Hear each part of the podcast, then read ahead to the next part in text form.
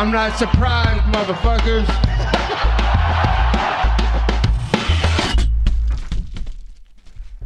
Et bonjour à toutes et bonjour à tous, bienvenue dans l'épisode numéro 81 du Guillotine Podcast. Aujourd'hui on va parler de One Championship et plus particulièrement l'événement One Fight Night numéro 7. Ça faisait un petit bout qu'on n'avait pas eu un événement One multidisciplinaire, à savoir kickboxing, muay thai, grappling, MMA. Euh, la carte n'était pas forcément la plus fournie, mais il y a quand même eu euh, des combats très sympas. Et encore une fois, je trouve que c'est bien de mettre en avant euh, le pied-point et d'autres disciplines qui, qui, selon mon humble avis, manquent un peu d'amour en général. Alors on va commencer ben, directement, j'ai envie de vous dire, par, par le combat qui, qui m'intéressait en grappling le plus. C'était euh, Tommy Lengaker, euh, qui est un, beau petit prospect, un beau petit prodige euh, de Norvège, face à Wally Kurzev, qui est une ceinture noire de judo, qui est un gars qui est plus axé sambo. Et ça, c'est, je pense, je commence direct par un point noir. Hein. c'est, je pense, un des points noirs dans les matchs de grappling chez One Championship, c'est qu'il s'obstine à mettre des gars du sambo contre des gars du jiu-jitsu. Et en grappling, on sait comment ça se termine. Je crois que la dernière fois que j'ai fait le compte, on était à 3 ou 4-0 euh, pour les combats chez One, hein, Championship, je parle uniquement, euh, entre des, euh, des gars du sambo et des gars du jiu-jitsu. on est dans des règles de grappling, hein, donc en sambo, je pense que les gars qui font du sambo tournent très bien en MMA. Je peux vous rappeler quelques petits noms comme ça, du genre Habib Nurmagomedov ou Islam Makhachev. Voilà, juste pour les citer. Euh, mais en jiu-jitsu ou en grappling, pardon, euh, ben, de ce que j'ai vu, c'est que ça tourne pas très bien. Et euh, ben, on va pas déroger à la règle. Hein. Euh, Tommy Lengaker a, a, montré son talent à tout le monde et a dominé son adversaire. Euh, Lengaker directement essaie de, de, jumper pour une close guard. Euh, et a essayé de passer une tentative d'armbar du dos. Euh, c'est resté au sol, mais on s'est relevé directement. Euh, Lengaker a préféré repartir au sol et attaquer direct les jambes. et puis on voit directement que c'est quelque chose qu'il aime beaucoup. Je, vous le dis souvent aussi hein, dans, dans, le jiu-jitsu moderne, les attaques de jambes, c'est quelque chose qui est très populaire. Kurtsev a réussi à s'extirper et il parvient même à passer au-dessus de son adversaire, Tommy Lengaker, le Norvégien. Euh, mais malheureusement, euh, Tommy Lengaker est super doué. Et puis euh, même si Kurzev était ben, pas en full mount, mais on va dire en trois quarts de mount, ben, au final, Lengaker a réussi à passer un vraiment beau sweep. les deux se sont relevés au final. on est reparti encore une fois. Il y a eu un beau scramble dans les jambes. Euh, je ne sais pas pourquoi Kurtzev euh, a, euh, laissé Lengaker dicter le combat sur ses attaques de jambes parce que Lengaker a récupéré encore une fois une jambe, mais là il était vraiment bien passé. Le Hashigarami était là, et puis tout ce qu'il a eu à faire un peu, ben, c'est tourner. son adversaire n'a pas pu s'en extirper malheureusement. il a récupéré le talon, il a commencé à tourner, à bridger, et on a eu le tap, belle torsion de la jambe de Lengaker. beau, belle clé de talon, la fameuse. Hein. Euh, est vraiment doué. Moi, je l'aime beaucoup, j'aime bien le voir. Et puis, euh, c'est cool d'avoir un Européen euh, qui ramène un petit peu de, compétition et un peu de hype de la part de l'Europe et de pas toujours avoir des Américains ou des Brésiliens. donc, ça, c'est cool de l'avoir. Et je vous ai pas dit qu'on était chez les lightweight. Donc chez les lightweight, le champion c'est Cade Ruotolo, un des deux frères Ruotolo qui est, qui est monstrueux. mais qui est monstrueux, mais qui pourrait peut-être aller chercher un petit euh, challenge face à justement Tommy Lengaker. Moi, pourquoi on ne mettrait pas ce match-up directement? Euh, Certes, Rotolo est peut-être un niveau au-dessus, mais moi, je vois aucun problème à tester le, niveau de Lengaker face à, Rotolo. On est en grappling en plus, vous pouvez faire des combats plus régulièrement. Euh, il y a moins de casse, généralement. Bon, après, sauf le pauvre, euh, le pauvre adversaire de Miki Mumusechi euh, qui, s'est fait arracher la jambe, mais ça c'était son choix, hein, il n'a pas voulu taper. Les conséquences étaient lourdes. Donc voilà mon choix pour euh, les, matchmakers au One FC. mettez Kade Rotolo contre Tommy Lengaker, ça pourrait être sympa. Merci pour ce petit match de grappling les gars. Et on enchaîne sur du kickboxing. Alors, j'ai pas vu tous les combats, ou alors je les ai pas tous vus du même œil, et puis je préfère aussi vous résumer les combats qui, selon moi, ont été le plus intéressants. Euh, et un peu de kickboxing ne fait jamais de mal. Là, on était euh, avec un Moldave, Stoika face à Chahacha je pense que ça se prononce comme ça, qui est un Arménien. Euh, on, était chez, on était dans du lourd quand même. Hein. Les, deux bonhommes euh, euh, faisaient leur poids. On était chez les light heavyweight. je ne voyais pas qui étaient les champions dans ces catégories. Je connais pas très bien cette catégorie, surtout en kickboxing chez One Championship. je crois que les deux étaient classés et puis bordel, il y avait de la puissance et les deux se donnaient bien un premier round. clairement, on voit direct qu'on est chez light heavyweight. Les kicks sont très très puissants. Bon, après les attaques sont quand même pas mal en ligne, hein. donc beaucoup d'échanges et pas mal de jabs qui passent notamment. Euh, c'est Stoika, je, trouve, qui dictait plus le rythme jusqu'à ce que euh, Hacha impose un peu plus son rythme. Justement, l'équilibre euh, ben, du Moldave commence à être chamboulé de par les frappes de mule du combattant albanais Francesco Hacha. Pardon, j'avais dit arménien, mais c'est albanais, excusez-moi. On part directement sur le euh, round 2. Et là, je trouve que Hacha euh, commence à prendre un petit peu plus le dessus sur le combat parce qu'il tourne mieux euh, autour, de, son adversaire pardon, et commence à mieux varier les combinaisons. Donc là, on est vraiment dans des combinaisons de pieds-points et pas juste genre des one-shots avec des one-two sur les mains ou alors juste des middle kicks. bonne gestion de la distance de la part de l'Albanais. Bon, on arrive sur une première tentative de spinning back kick de Hacha. On peut pas lui en vouloir, au moins il essaye. Euh, après, chez les light heavyweight et chez les heavyweight, c'est sûr que c'est un petit peu plus comique. J'ai pas envie d'employer ce mot-là, mais je l'emploie parce que ça tourne pas forcément à vitesse grand V, mais bon, tentative quand même. Euh, bon, par contre, le problème avec Hacha, c'est que certes, il tourne autour de son adversaire, mais il s'en va du côté de la grosse main, de la main arrière de son adversaire. C'est dangereux, attention. Hein. Euh, André Stoika euh, peut faire très très mal. Stoika, par contre, perd en cardio et mange beaucoup de jabs. Je trouve que sa garde est un petit peu surtout quand c'est des attaques en ligne. Pour fermer les gants, c'est un, peu plus facile. Mais euh, malgré tout, Racha euh, réussit à passer énormément de jabs. Troisième round, euh, Racha part directement en mode agresseur en début de round. Il veut gagner le combat. gros crochet, Stoika se fait déséquilibrer il commence à devoir utiliser des push kicks pour repousser euh, son adversaire. Ça commence à être compliqué, mais c'est une très bonne défense en pied-point, les push kicks pour bloquer les élans de son adversaire. Alors, euh, quand même, attention à Hacha qui lâche des gros single shots en milieu de round. Bon, après, il paraît un peu plus cuit. Euh, les jambes ont du mal à se lever sur les high kicks, mais il prend un peu plus de jus dans la dernière minute et encore de belles combinaisons à offrir. On est sur 3 fois 3 minutes. Lâchez-vous, les gars. Et euh, maintenant commence, euh, je pense qu'il sait qu'il gagne euh, son combat et commence en plus à enchaîner les push kicks pour garder son adversaire à distance et ne pas perdre dans les dernières minutes de ce combat au complet. Racha prend le combat par la décision. Ben, au final, je pense qu'on devrait le voir bientôt pour aller chercher une ceinture, l'Albanais, parce que ben, la concurrence dans cette catégorie dans cette discipline euh, est, à ma connaissance, pas la plus accrue. Du coup, on pourrait potentiellement le voir euh, prochainement. Victoire par décision euh, partagée pour Francesco Racha, l'Albanais. Bon, le combat suivant, je, suis un peu obligé d'en parler aussi parce que c'est du grappling et Daniel Kelly est un peu la superstar des réseaux. Elle est aussi la nouvelle euh, superstar euh, euh, potentiellement du grappling. Elle est super jeune, hein, je pense qu'elle est dans la vingtaine, 27 ans elle puis bon, elle a, elle a, gagné ses combats précédemment chez One. Et puis elle est super douée pour aller chercher le dos. Elle est assez impressionnante. On est sur un round de 10 minutes. Ce qui m'énerve, malgré tout, avec le BJJ moderne, avec le grappling moderne, c'est toujours pull guard. Alors après, vous allez peut-être me traiter parce que oui, certes, c'est une technique. Et euh, oui, tu peux faire des attaques de jambes, tu peux faire des sweeps, tu peux faire plein de trucs après le pull guard. Mais euh, c'est pas forcément euh, ce qu'il y a de plus impressionnant. Et pour les gens qui sont pas forcément intéressés par cette discipline, voir ça, je peux comprendre que ça les rebute un petit peu. Malgré tout, euh, elle se fait headlock directement par euh, Ayaka Miura, euh, la japonaise. Donc ça c'est cool parce que bon, tu te fais pull guard mais tu te fais prendre pour ton propre jeu parce que un headlock au-dessus avec de la pression, bah, vous êtes en position défensive. Kelly est obligé de se relever sans paniquer, le headlock est toujours là. Miura la remet au sol, mais Kelly a le papillon. Bon, l'arbitre doit arrêter parce qu'on est dans les cordes et ça j'ai oublié de vous le dire.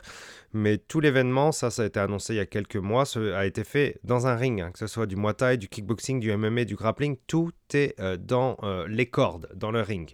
Euh, donc l'arbitre doit arrêter parce qu'ils sont un peu dans les cordes, les remet en position, momentum est brisé. Du coup, Kelly sweep la japonaise, je trouve pas ça faire parce que le momentum au jiu-jitsu et au MMA, quand le combat se fait au sol, est très très important. Quand vous l'arrêtez, que vous le déplacez, ben, l'adversaire qui est en position défensive ou alors dominé, ben, a le temps de réfléchir à comment il va se refaire et peut faire des mini-ajustements dans son placement, même si l'arbitre fait, de son mieux pour les replacer.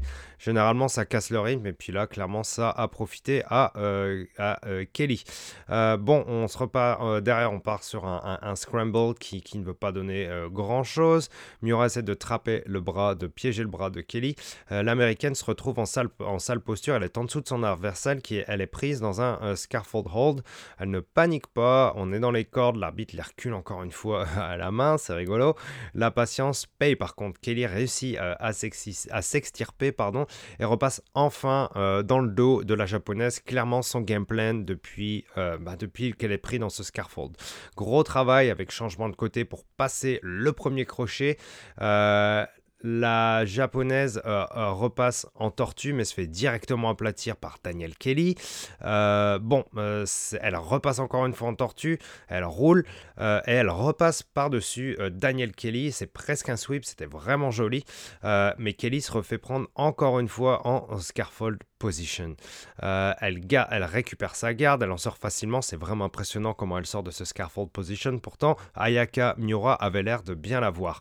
Euh, on repart debout encore une fois, pull garde de Kelly, encore. La japonaise repart au-dessus et nouvelle séquence de, Japon euh, headlock pardon, pour la japonaise Ayaka Miura.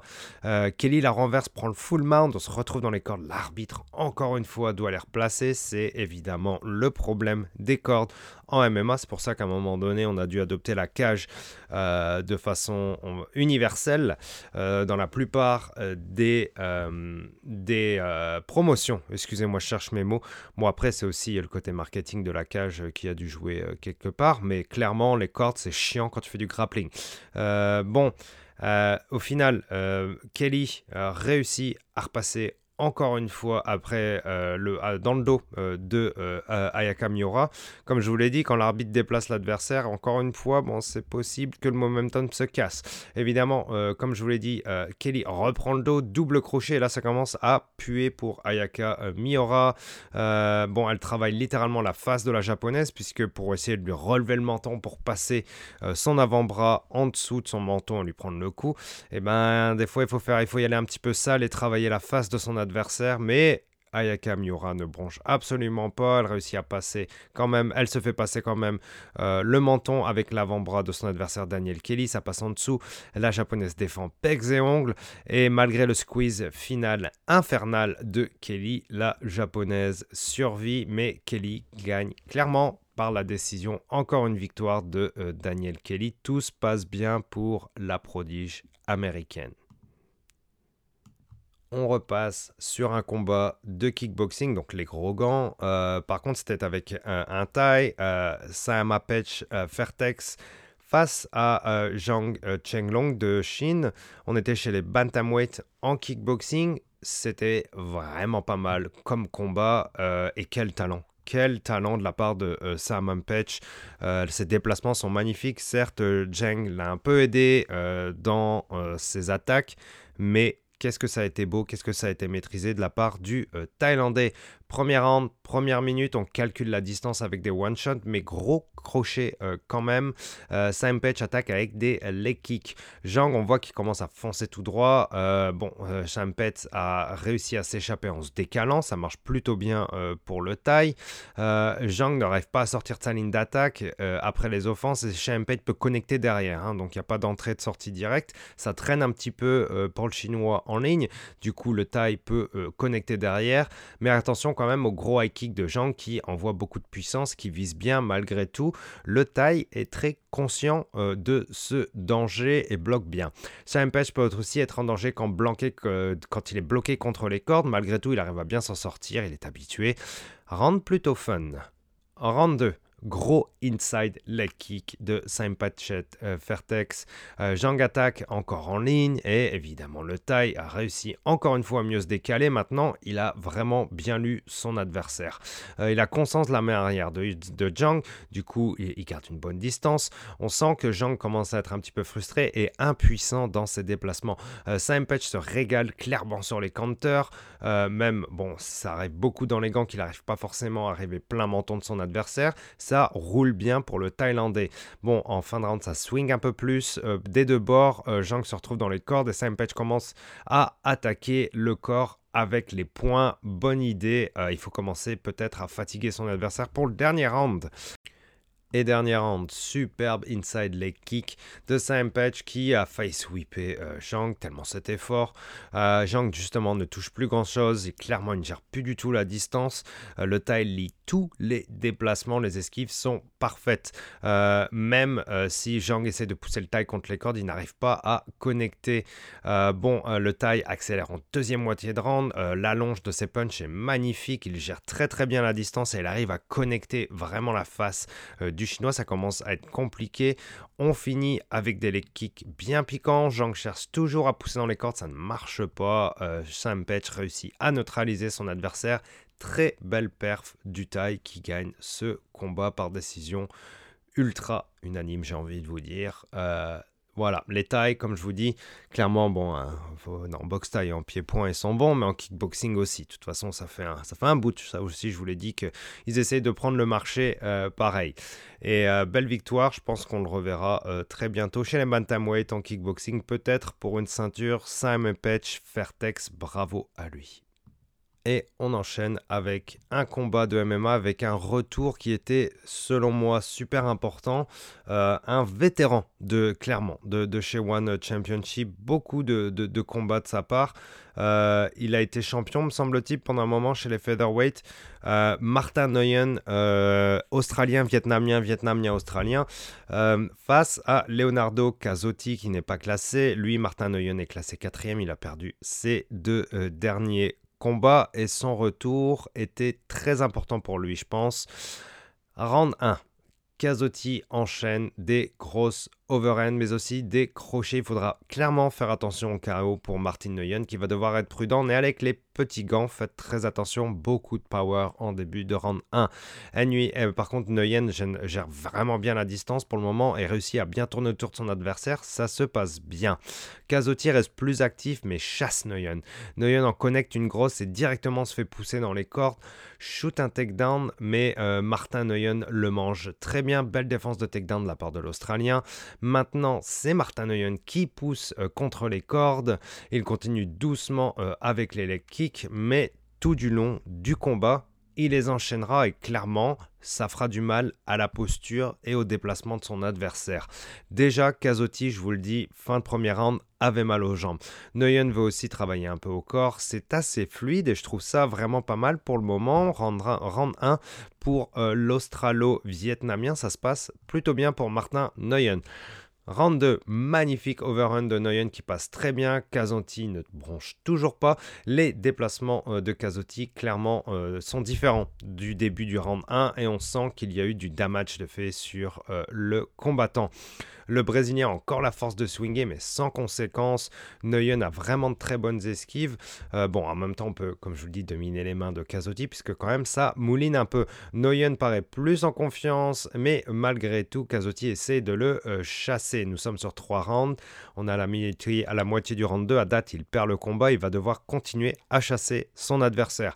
Il va devoir se mixer son striking un peu plus, parce qu'on reste sur des one-shot strikes. Ça ne passe pas très bien. Neuyen pousse dans le coin et commence euh, à changer les étages, les levels, euh, corps tête, c'est vraiment beau. Euh, belle évolution de la façon de se battre de Martin Nguyen au long du combat, ça m'a plu. Et magnifique combi one-two de Nguyen, crochet vers le foie et droite pleine face. C'était beau pour finir le round 2 qui passe aussi pour Martin Nguyen. Round 3, Belles esquives encore une fois de Nguyen pour commencer. Comme je vous le dis, il arrive à lire son adversaire. Nguyen insiste toujours avec ce jab euh, dans l'estomac. Euh, il travaille au corps, c'est important aussi. Casotti, lui, essaye toujours de courir après son adversaire, ça ne marche pas. Nguyen connecte mieux avec les mains aussi et avec plus de puissance. Par contre, quelques petits spinning back fists de Kazotti qui sont pas mal, hein, ceux qui sont plus défensifs qu'autre chose, mais ça passe bien. Et euh, pardon, Martin Nguyen euh, clairement euh, le respecte à ce niveau-là. Et un des gros problèmes aussi de, de c'est son head movement qui est inexistant. Donc du coup, il a mangé aussi du jab, en plus de son déplacement qui est à désirer. Alors aussi, super fight IQ de Martin Nguyen dans le troisième qui, qui time un très beau takedown à deux minutes de la fin du round. Très très bon fight IQ pour clairement s'assurer le combat, ne pas prendre de dommages. Euh, et, puis gérer au sol au-dessus de son adversaire. Et clairement, il tape fort dans la demi-garde de son adversaire, il essaye de le passer, mais il, exerce toujours une très haute pression avec le haut du corps, notamment avec l'épaule euh, dans la face. Euh, tant qu'il essaye de passer avec une bonne pression, il gagne le round presque. on arrive à la fin sur presque en full mount, on est en trois quarts de garde.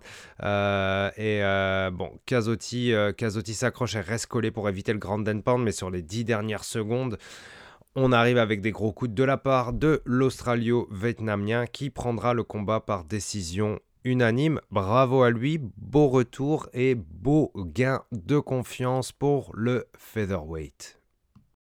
Et je vous rappelle que le champion de la catégorie featherweight en MMA chez One Championship est Tang Kai, le chinois qui avait reçu un super accueil lors de son retour au pays et euh, qui avait gagné de fort belle manière la ceinture. J'aimerais bien le revoir bientôt. Et on enchaîne sur le prochain combat qui était le World Championship en Muay Thai chez les featherweight. Tawan Chai qui devait défendre sa ceinture face à Jamal Yusupov, le Turc. Quel combat de freak. Alors, pourquoi? Parce que déjà, ça a duré 49 secondes au premier round. En Muay Thai, c'est assez rare, ça l'arrive, mais c'est assez rare. Et euh, surtout la façon dont c'est arrivé, quoi. Je veux dire, premier round, euh, clairement, le taille veut dicter le combat. Push kick, leg kick, push kick, leg kick. Bonne gestion de la distance, mais par contre, gestion de la distance et fight IQ de Yusupov, pas bon. Parce que je pense que les premiers low kicks lui ont fait mal, sont bien passés mais il n'a pas réussi à ajuster sa distance et il n'a pas réussi, à ajuster son striking. Certes, 49 euh, secondes, c'est pas beaucoup. Hein. Des fois, tu as besoin de tout un round, voire deux. Bon, deux, c'est trop, mais tout un round, déjà, c'est trop. Mais c'est assez récurrent, me semble-t-il, qui est un round, euh, on va dire, de reconnaissance, même si c'est juste euh, trois rounds. Il y en a plein qui se disent fuck les rounds de reconnaissance, etc. Mais bon, les tailles sont très bons là-dedans. Mais ils sont quelque peu actifs aussi dans cette reconnaissance, avec des kicks notamment, pour bien gérer la distance et, et puis des jabs aussi quand il faut. Mais là, euh, Yusupov a été un chouïa trop euh, passif. Et euh, sur un leg kick qui vient de la jambe arrière de Tawan Chai vers la jambe avant d'appui de Jamal Yusupov, est assez rapide, mais avec de la puissance, mais pas non plus genre le power leg kick de toutes ses forces. quoi. C'était genre juste très bien placé au-dessus du genou. Et directement, Jamal Yusupov était en train de boiter, il était plus capable de marcher sur sa jambe. Et je vous rappelle qu'on était sur un combat pour la ceinture. Hein. donc euh, le gars, il était clairement en sale état et dans un état de souffrance, voire de, paralysie de la jambe, j'ai envie de vous dire. Il est vraiment allé vers les cordes en boitant, en s'accrochant aux cordes comme un pauvre papy qui n'arrive pas à monter les escaliers.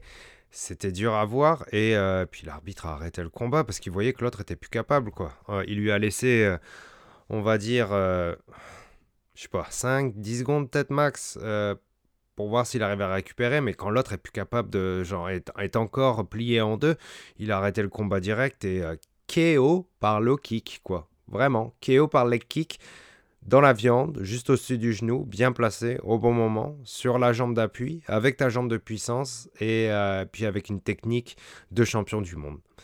Voilà, ça a été, euh, ça a été expéditif, mais euh, c'était, c'était fun à voir, j'ai envie de vous dire, parce que putain, on voit pas ça souvent non plus, des KO par, euh, par leg kick, mais pas des KO par leg kick, on en voit un, mais pas au premier round au bout de 49 secondes. Ça, c'est très rare. Et bravo à Tawanchai pour avoir gardé la, la ceinture. bon, dur pour Jamal Yusupov. Et l'on passe au dernier combat, le main event de la soirée, le combat sur le papier et dans l'enjeu le plus attractif de la carte. Euh, John Lineker face à Fabricio euh, Andrade, premier du nom, a été ben, quelque peu un fiasco puisque Lineker avait d'une part manqué le poids et ensuite le combat était un no contest au troisième round pour un ground strike, un coup en dessus de la ceinture euh, duquel euh, Lineker n'a pas pu se remettre. Donc voilà, clairement une déception pour le premier combat et il fallait remettre le couvert pour pouvoir avoir deux champions, deux champions, deux potentiels champions et les deux ont réussi à faire le poids euh, vendredi. Donc du coup, on était bon pour euh, ce combat et euh, bah, ce combat a été, ma foi, super agréable à regarder. On part directement dans le premier round. Donc, Lineker lui, ce que j'ai trouvé sur les 4 rounds, c'est qu'à chaque fois, il a voulu commencer le round en agresseur. Et, euh, puis c'est comme ça aussi qu'il a, passé des KO. Hein. Il, a, réussi à passer des KO dans, les premiers rounds, euh, dans le deuxième, dans le troisième, en étant euh, plus agressif. KO punch régulièrement. Hein. Ça, lui arrivait souvent, notamment chez One. Lineker veut, passer, veut casser la distance directement et pousser dans les cordes son adversaire. Il enchaîne quelques low kicks, belle entrée de takedown. Ces takedowns étaient vraiment très très bon au premier round. Le combat, le, round 1 de Lineker était fantastique. Belle entrée de takedown, euh, on se relève, mais lui réussit à garder le dos. Euh, remise au sol, on se relève. Lineker, enchaîne pardon, les crochets au corps. Alors lui, ça mouline beaucoup, mais ça mouline bien. ça va paraître euh, assez bizarre ce que je dis, mais dans le cas de Lineker, c'est que lui, il est souvent dans la poche, en fait, quand il enchaîne les crochets et que la puissance qu'il met dans le corps et le, fait qu'il fasse de bas en haut régulièrement, certes, c'est basique et ça peut se lire, mais il en a, il en a couché plus d'un là-dessus et ça fonctionne. Andrade, lui, est obligé d'envoyer des low kicks pour couper Lineker qui avance. Euh, il, utilise il utilise quand même pas mal ses jambes, mais Lineker insiste toujours sur les takedowns, euh, encore et encore. Petite baisse de rythme au milieu du round, on se reprend, on réfléchit. Quelques jabs touche-touche euh, des deux côtés, euh, mais Andrade continue de vouloir faire mal avec le même low kick, c'est smart. Euh, par contre, quand Lineker frappe, Andrade recule, gros respect du power de son adversaire. Andrade, lui, essaye de bien timer son genou. Hein, donc, il gère bien son jab, il gère bien ses middle kicks, il gère bien ses low kicks. Et avec tout ça, il faut essayer de timer le bon genou avec la bonne distance au bon moment. Andrade aura travaillé là-dessus tout au long du combat, elle le fait plutôt pas mal. Mais alors attention quand même, parce que comme, comme je vous le dis, quand Lineker avance avec des overhands, ça va vite et c'est fort. Attention par contre, encore une fois, aux genoux de Andrade qui sont bien timés. Attention, il est proche de le timer parfaitement. Quand je veux dire parfaitement, c'est pleine face et ça, ça veut dire KO. Euh, attention. Donc, Andrade, euh, là, est bien avec son allonge, il est bien avec sa, avec sa marière et il commence à vouloir enchaîner des 1-2. Euh, Par contre, Lineker, lui, toujours crochet gauche au corps et crochet droit à la tête, ça fait encore peur. Mais les 1-2 de Andrade, la marière, connecte le menton de Lineker. Lineker est déstabilisé en fin de round et re très beau jab, plein de dents qui déstabilise encore Lineker. Il le reconnecte encore une fois dans les, dans les cordes avec une main arrière. Lineker commence à prendre pas mal de dommages. Il est obligé de lutter dans les dernières secondes pour pouvoir survivre. Round 1, très très fun. Le Donaki, je ne sais pas parce que la première partie est clairement pour Lineker. La deuxième partie est clairement pour Andrade. Deuxième round. Lineker, encore une fois, comme je vous le dis, veut être le premier agresseur du round.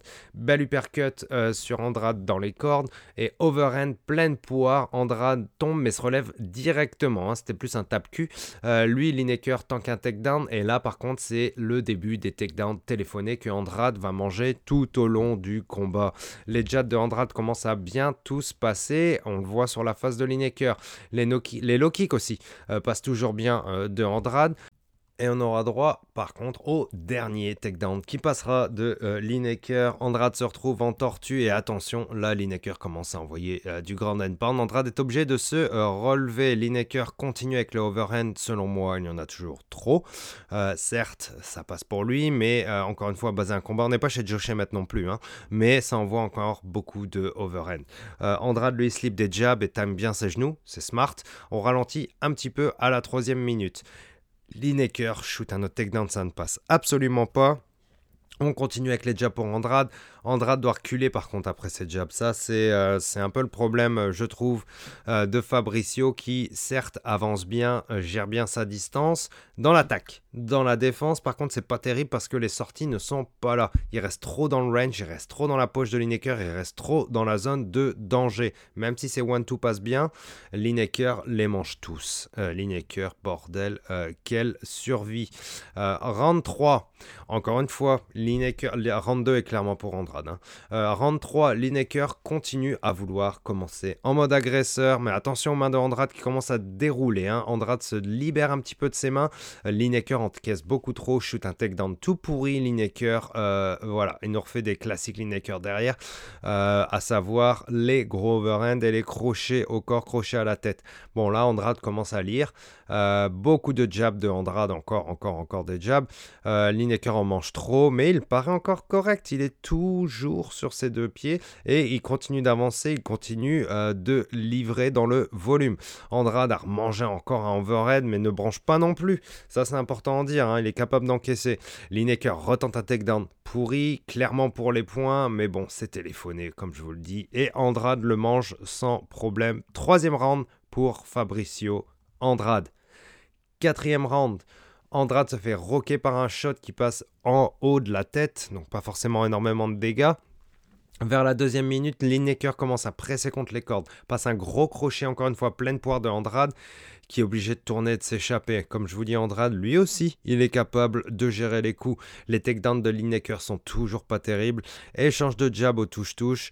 Beau middle kick au corps de Andrade qui, doivent commencer à faire mal dans le quatrième parce que je vous dis, il a enchaîné les low kicks quand même, il a enchaîné les jabs et il a enchaîné euh, les euh, genoux. Il essaie toujours bien de les timer derrière. Lineker est toujours debout. Et Lineker, par contre, la fatigue commence à se faire ressentir et la frustration, je pense, et aussi le manque de solution parce qu'il repasse encore une fois par la solution takedown pourri. Euh, Andrade commence à accélérer, là Lineker a vraiment mal. Euh, Andrade aurait pu lâcher encore plus les chiens, je pense, dans les cordes euh, quand Lineker restait dans la garde en haut. Mais Andrade avait, je pense, encore une fois un petit peu peur du power de Lineker. Mais entre le round 4 et le round 5, intervention du médecin. Lineker n'est plus capable de voir d'un œil. Comme je vous dis, il a quand même mangé tout du long, mais même s'il reste debout, des fois le corps humain euh, vous donne des signes qu'il faut arrêter là. Et c'est là que ça s'arrête. Et c'est là que Fabricio Andrade garde la ceinture. Lineker n'est pas champion. Fabricio Andrade, le Brésilien, est champion des featherweight, du, euh, des bantamweight, pardon, excusez-moi. Ah, c'est 145 livres chez One, c'est plus 10 livres à chaque fois. Euh, mais euh, champion des bantamweight en MMA, bravo à lui, très combat intéressant. comme je vous le dis, problème de sortie sur les attaques de Andrade, ça c'est quelque chose qu'il va falloir corriger. Mais quand même, quand même, combat Combat sympa entre les deux. À voir, les est toujours super impressionnant et clairement fun à regarder mais un manque de solution face à Andrade et Andrade devra faire attention sur euh, ses sorties euh, après ses assauts. Beau champion quand même, beau champion quand même et petite soirée, petite soirée euh, quand même sympa chez One avec d'autres cartes qui s'en viennent qui vont être sympas. je vous en reparlerai sur Twitter comme d'habitude, un peu sur Instagram aussi évidemment dans les podcast. C'est la fin de cet épisode numéro 81. Allez vous abonner sur Twitter, at guillotine514, pardon, at guillotine514, guillotine underscore podcast sur Instagram, mais aussi YouTube. Il est aujourd'hui samedi 25 février, il est 4h05. Je m'apprête à uploader ce podcast, mais je pense que demain, je vais regarder quelques petits combats de la carte du UFC. Eh, peut-être on va vous sortir quelque chose. Peut-être. Hein, si vous êtes sage. Merci à tous pour l'écoute de ce podcast et je vous dis à très bientôt. Ciao